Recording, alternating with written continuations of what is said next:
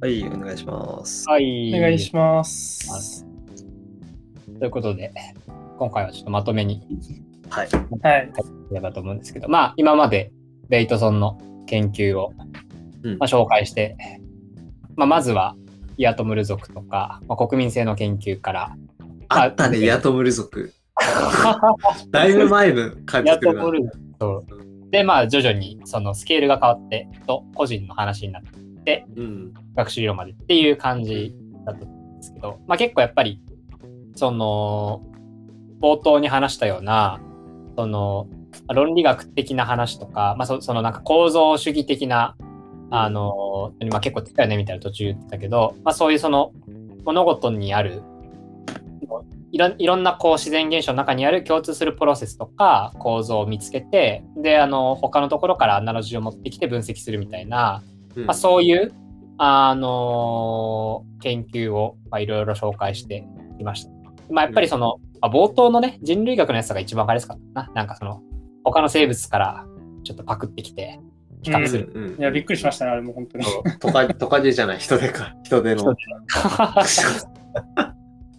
全然違う。そうそうそうトカゲちゃんと頭あるわ。頭あるから。ダメだ。非対称性がある。はい非対称性ある生物っていう感じでしたね。うんということで、なんかあの、気になる研究とか面白かった研究ありますか？いや、でもなんか、全体的にもうなんか自由だなっていう感覚がすごいうんあって、うんなんか個別の話ももちろんいろいろ面白いんですけど、うん。なんか、なんて言うんだろうな、今の多分研究者界隈だと多分こういう人って生き残れるんだろうかっていうのをうん。確かに。確かにね。うん。え、その当時も権威は結構あったのかな？その、当時っていうのは、あの、普通に論文書いてた1900、例えば50年代、60年代。いや、もちろん権威はあったと思うけど、うんその、同じその、まあ、なん学者っていうかコミュニティ、うん。例えば文化人類学とか、うんそ。の人たちにどう思われてたかはちょっとわわかんないですね。まあまあそうだよね。うん。だから結構なんか、あの、その中のお作法みたいなのを、まあ、うん。あの、ひ必要、必要に応じてガン無視したり多分してたと思うし、う。うんん。うん。そうそうそう。そういうのは多分あったから、まあ今、まあ新井さんが言ってくれたように、実際にそれが、あの、今だとそれが可能なのかみたいなのは、まあどどうなんでしょうねっていう。うん。まあでもなんか、そうですね。でもなんかこれぐらいこう自由にできた方が絶対面白いとは思うんですよ。いや、そううね。ん。いや、もちろんいろんな問題はあると思うんですけどね。いろんな問題はあると思いつつ、そう。だ、な。んか結構個人的に、あの、私あの機械学習の研究、まあいわゆるその AI 系の研究をちょっとだけやってた時に、うん。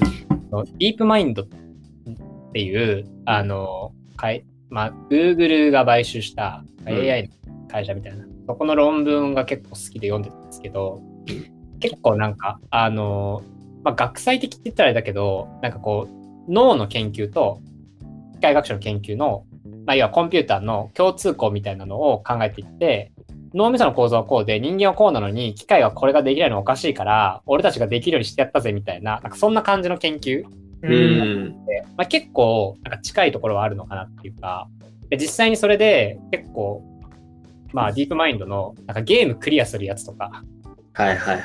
結構話題になったけど、あれって明らかにやっぱ非連続的なうん。成長だったし、ただやっぱ現状のものからじゃなくて、他のところから持ってきたりすることで、ボンと一個、あの、超えるようなことはある気がするね。うんいやー、あれができるのは資本力ですよねって思うな。Google の資本力があって自由にできるからこそやっぱできる気がしてて、今の研究者界隈で研究費取らないといけなくて、うんその分野で実績上げないといけなくてみたいなのが前提にあると、うん結構こういう自由な研究は難しいのかなとか、なんかやっぱ思ったりする。いやなんかそれこそそのいろんな学問分野がこう学習2の段階を結構ずっと,、ずっと続けるみたいなその学習3になかなかいけないみたいな問題はあるんじゃないかと思ったうりん。いや、そうだね。それはあるかもしれない。結局細分化されてっちゃうもんね。で、そこの細分化されてった領域でめちゃくちゃ、あの、理論が突き詰められていってさ、あの、すごい最先端まで行って奥深くまで学ばないと、そもそもその分野学べないってなると、そこからじゃあもう一個学際的なものやるって結構むずいよ。難しいね。うん。なんか、まあ、あの、ノイマンとかは多分ゲーム理論やったりとか、ね量子力学やったりとか、物理学ゴリゴリやって、計算機学や計算機学やってとか、いろいろ多分やってたと思うけど、なんかそういうのは、なんか割といろいろやってた言うても、なんかそこのさ、大体基礎を作ってるってだけじゃん。気象学とかもそうだけど、ね。コンピューターとかも。でなんかそれ、それぞれ今のレベルというか、あの、ノイマン天才だと思うけど、今のその、なんだ、発展してるレベルで全部最先端までできるかっていうと多分結構むずい。うん難しいね。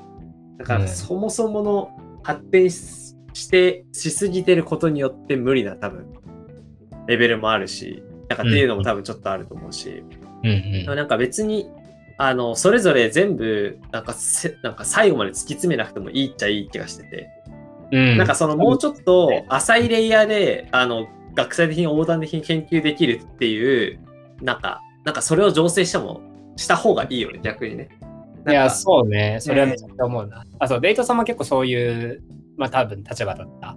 うんうんうん。なんか結構その、あの、印象的だったのは、なんか特定の症状をめっちゃ深く研究して、その症状だけを治す最強の薬を作ったとして、うん。それが、なんかその精神に異常をきたすとか、なんか、うん。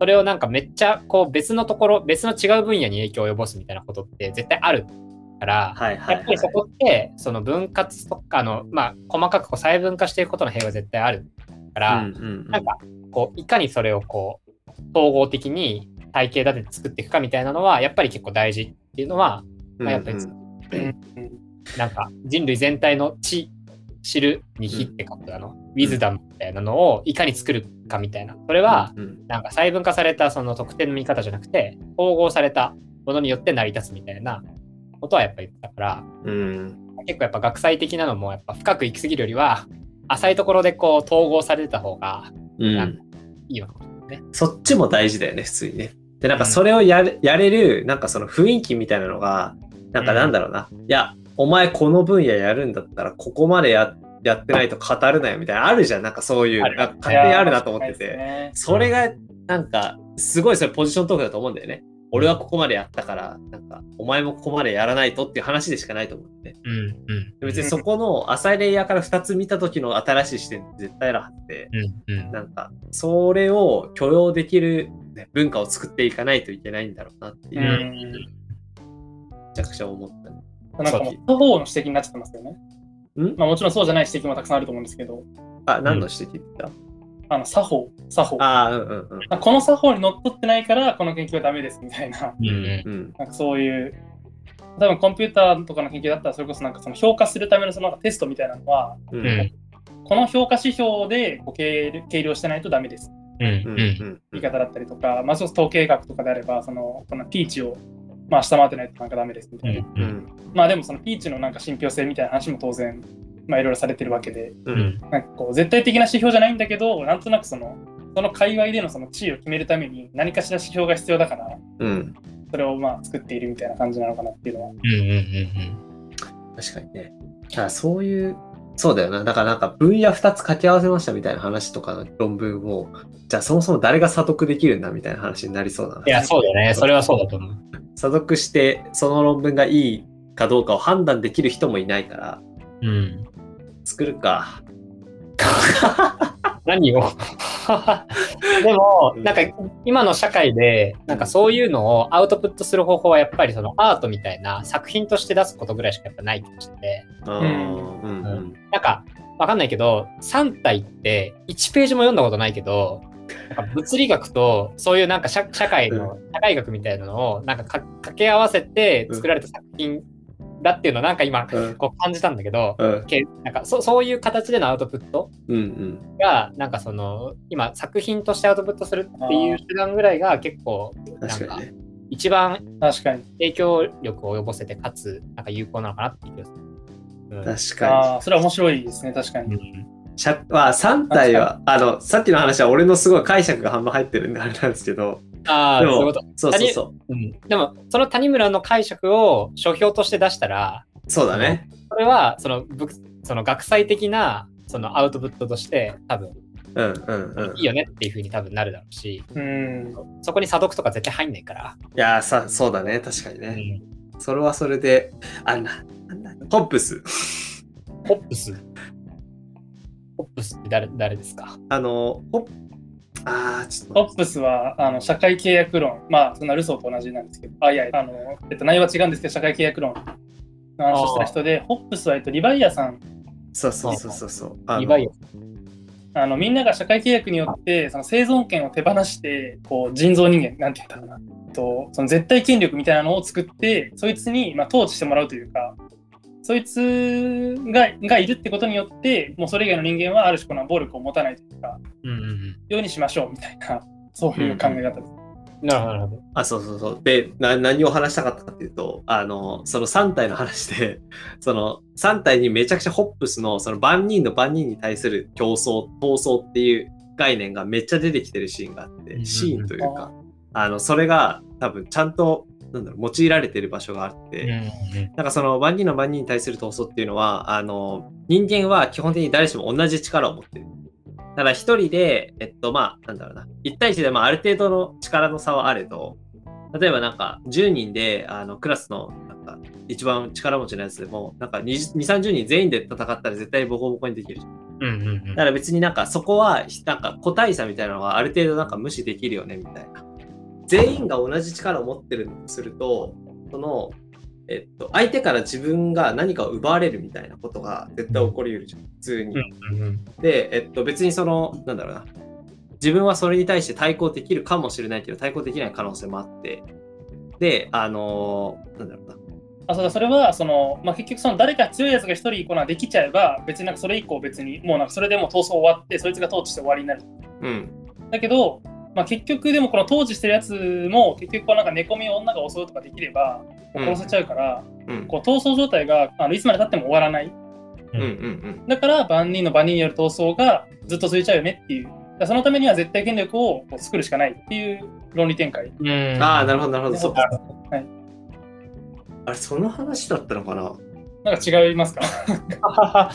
そう、なんか、どう、どうつながるのか。まあ、それが、それが出てくるってことだよね、その要は、3体の中に。いや、それが、えっと、万人の万人に対する闘争があった時に、あの、っていう前提の時に、自分が誰かを、あの、誰かにものものを奪うみたいなことをできる可能性があるとすると、相手から奪われる可能性もある。うんから、あの、逆に自分が先にやっちゃった方がいいみたいなああ、話になって、で、そうすると、あの、全員が、その、基本的にやられるより先にやった方がいいっていううん話に行き着いて、で、宇宙としてはどうなってるかっていうと、あの、そう、自分が、あの、まあ、自分がとか地球とかいろんな生命体がいるっていう前提なんだけど、宇宙人がね。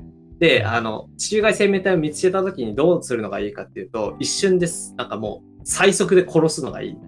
最速で破壊するのがよくて、破壊するのは簡単だから、うんあの、地球、地球を破壊するのは簡単だから、その防衛する方が全然難しい、基本的に、だから見つけたら、あの、今ある最強の手段で一瞬で破壊するっていうのが一番よくて、相手がそのどのぐらい強いかどうかってパッとわかんないから、だからそんなものを確かめてる間にやられる可能性があるから、先にやった方がいいっていうので、うん。なんかそれが暗黒森林抑止っていううん風に言われていて、あの、だからその暗闇の中に何がいるかわかんないけど、とりあえず何かいたら攻撃するのがいいっていう。うんまあっていう話がなんかすごい、あの、なんだ、若干反映されてるのかなって思ったっていうのが、そう本読んでて、ああ、なるほど3ね。体にね。そうそうそう。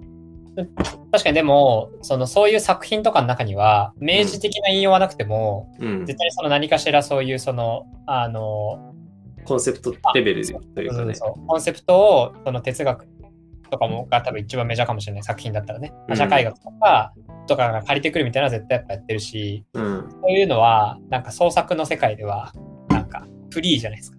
うん。いや、そうだね。そうそうそうそう。いやうん。でなんか、創作の中で共感を埋めるなら、共感とかなんか納得感を埋めるなら、まあ、なんか、ぶっちゃけ何やってもいいから、うん。そういう場所にしか今、ちょっとこういうベイトソン的アプローチうはんうん許。されてないかもですね。ー確かに確かに確かに。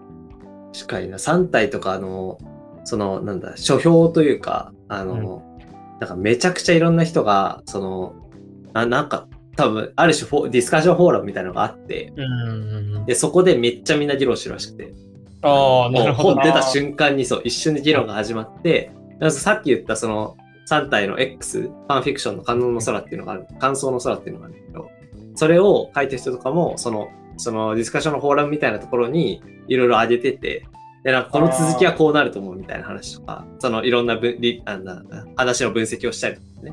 うんっていうのをやって、で、それをやってったら、これ本そもそも本に出さないみたいな、めちゃくちゃ評判が良くうん。て、本にしたみたいな話があって。なんかそういう、そこで発展していく、なんか、なんだろうね、そのディスカッションフォーラム的なところでやられる議論とか、で、あの、なんかある種、満たされるところはあるのかなっていう。確かに確かに。うん。うん。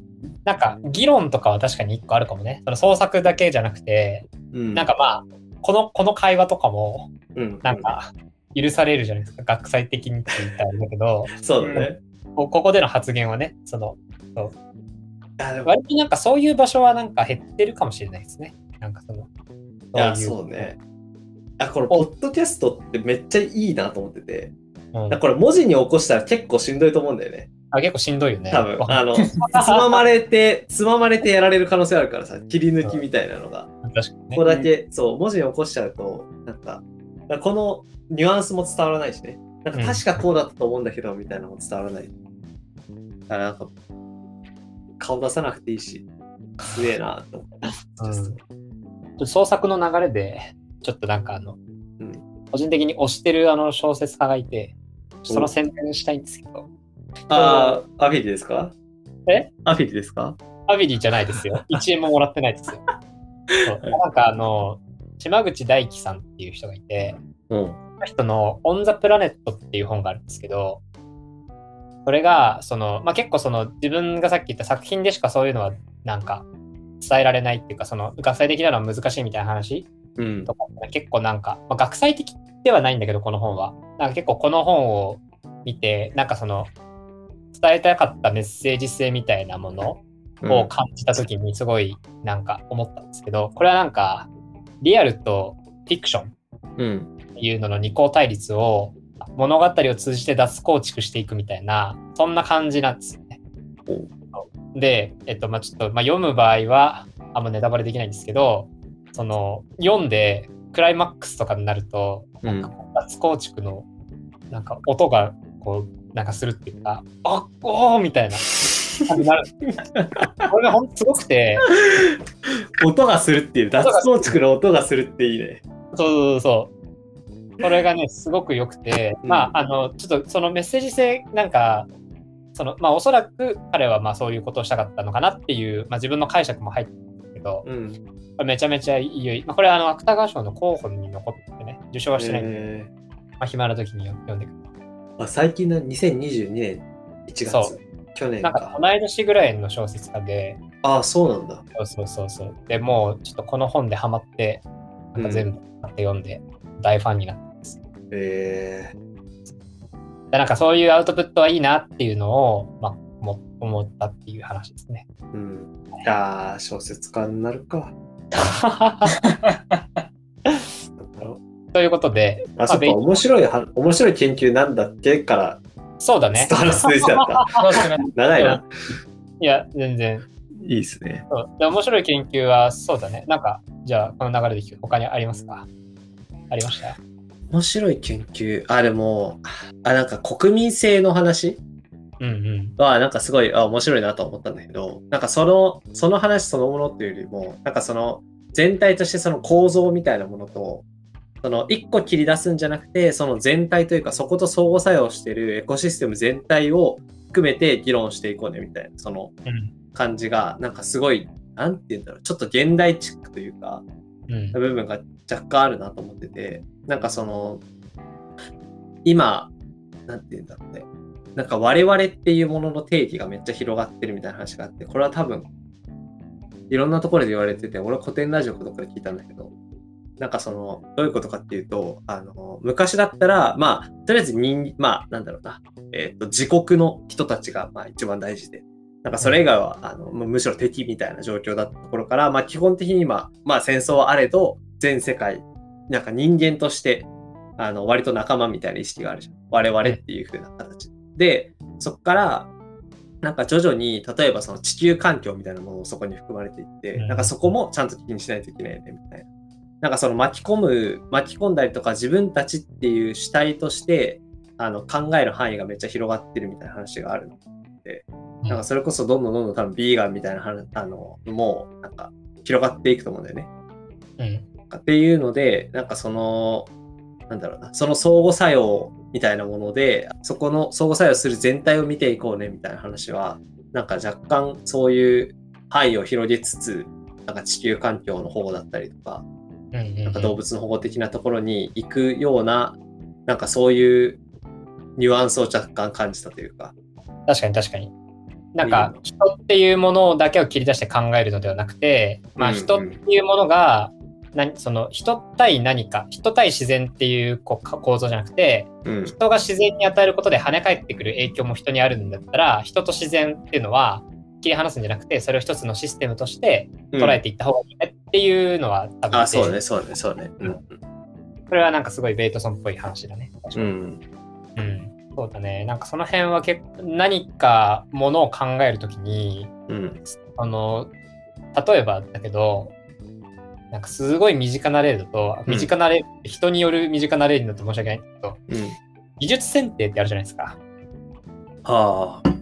身近ですね。いそうどんな、まあ技術選定はちょっとあれなんで、まあ、我々がどんな技術を使うかっていうのは、我々に選択権があるというふうに見せかけて、うん。それを使うっていうことをした瞬間に、その技術に依存してしまうがゆえに、うん。なんかこう、まあ、あのそれにとらわれてしまって、その手段から抜けられないみたいな、そういう跳ね返りも絶対ある。うん。うん。iPhone を使った瞬間に iPhone の便利さから抜けられなくて、うん。iPhone やべえ、楽しいっつって、で iPhone もっといいコンテンツをくれて、っていうのがどんどんどんどん回ってって、まあ、スマホ中毒になるみたいな、うん。うん。結構なんか身近な例で、それはかなりある気がしてて、うん。うん。自分がこれをすることによって起こり得る相互作用とは何だろうとか、うん。あのまあ、それを感じたときに、こう、相互作用を切ってみる。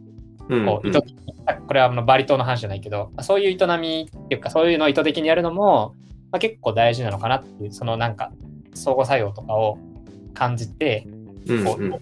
うん、やっぱそのバリ島の話はすごいなんか、なんて確かにここからそのユートピアを見たくなるなという気分がある。いや、そう。ねい。や、そうだね。そう。これなんですよね。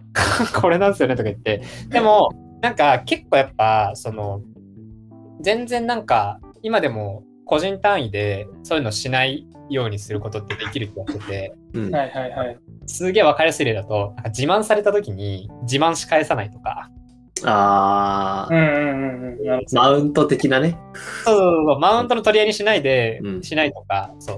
で、マウント取られて、すごいですねっていうのでもなく、えーみたいなうん。感じで返すみたいな。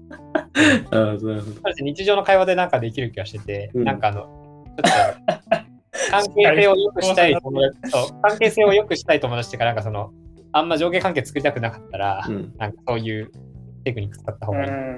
確かに確かに。強いな、自慢されて、へえわ。めちゃくちゃ強い。そうちょっと無視するとか、うんなんか、そういうのは結構、うん、俺、こういうことできるようになった、こういうのできるようになったんだよねってないか。俺なんかこう、心なんか、この人と話したんだよねっていうのに対して、無視。無視みたいな。ああ、いいっすね。絶対自慢したくなくなるじゃん、次。うん。無視されたくないから。そう。自慢して無視された経験ないだろうな、さすがに。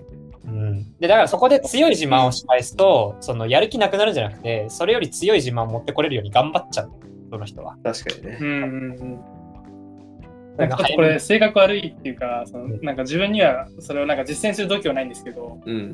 なんかこう自慢とかをされた時に、その相手が期待してない階層のことを褒めるみたいなことをしたら結構面白いかもしれないなと思ったり。ああ、なるほどね。え、やってみて、やってみて。性格悪いけどね。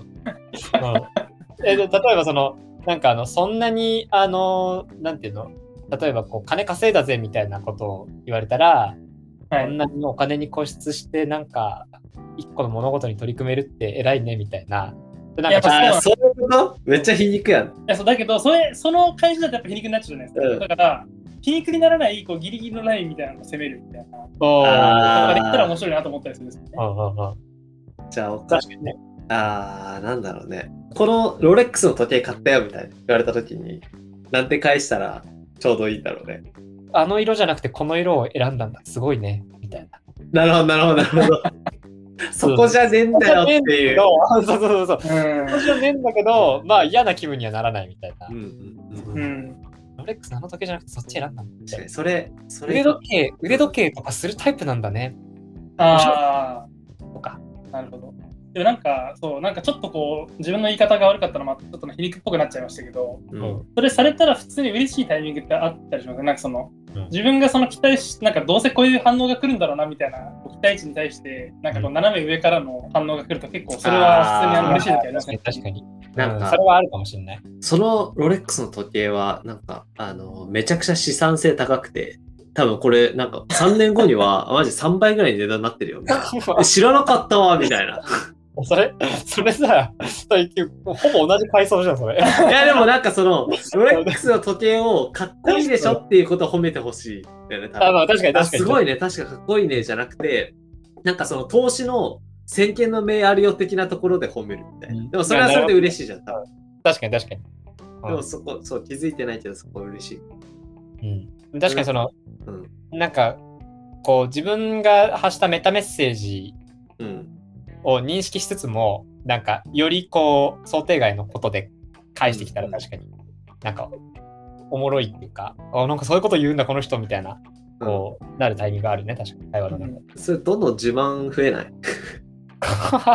いやいや、自慢はまあ、そうね、確かに。かそのこう期待した行動が、期待した結果がこうなんか返ってくるっていう多分フィードバックが回っちゃうのが多分ダメな、あいや、そんなダメというか、その行動を強めたんだよね。そうなんか特定の価値基準にこう人間が阻害されていくっていうその構造を多分強化しちゃうんで、こうこう徐々にずらしていけば、こうこの予測不可能な価値観の形成みたいなものができて、なんかもっと自由になるんじゃないかなって気がするんです。それはそうかもしれないまあ、。すごい楽観的なこいつは、こいつは自分が知らないことを褒めてくれるっていう、なんかそのフィードバックを学んじゃう可能性がある。あ、もう一段階メタ的なその、そうそうそうだから、あえてちょこちょこ、なんか、こいつはもしかしたら、あの、あーけなしてくる可能性もあるみたいな。うん確かに人間の学習能力めんどくさいっすね。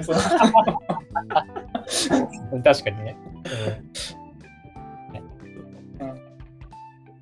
まあ、ということで、まあ、ベイトソンの研究をこんな感じで紹介して、えーはいきました。まあ、ちょっとだいぶね、こう、あの、スケールの違う話で、ちょっとこう、頭がいったり来たりししましたが、まあ、こういった考え方というかね、まあ、共通する知のプロセス、構造みたいなのは、その真髄に触れていただけたんじゃないかと思います。ということで、うんはい。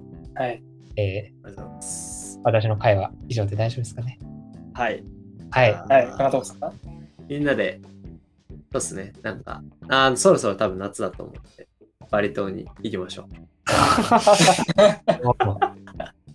はい。バリ島で、さっき言ったように TikTok 撮って、踊って、はい、楽しみましょう。そうしましょう何も学んでない。はい。何も学んでない。何も学んでないメタメッセージを今彼は発しました。はい。はい。じゃあ、ありがとうございました。ありがとうございましたありがとうございました。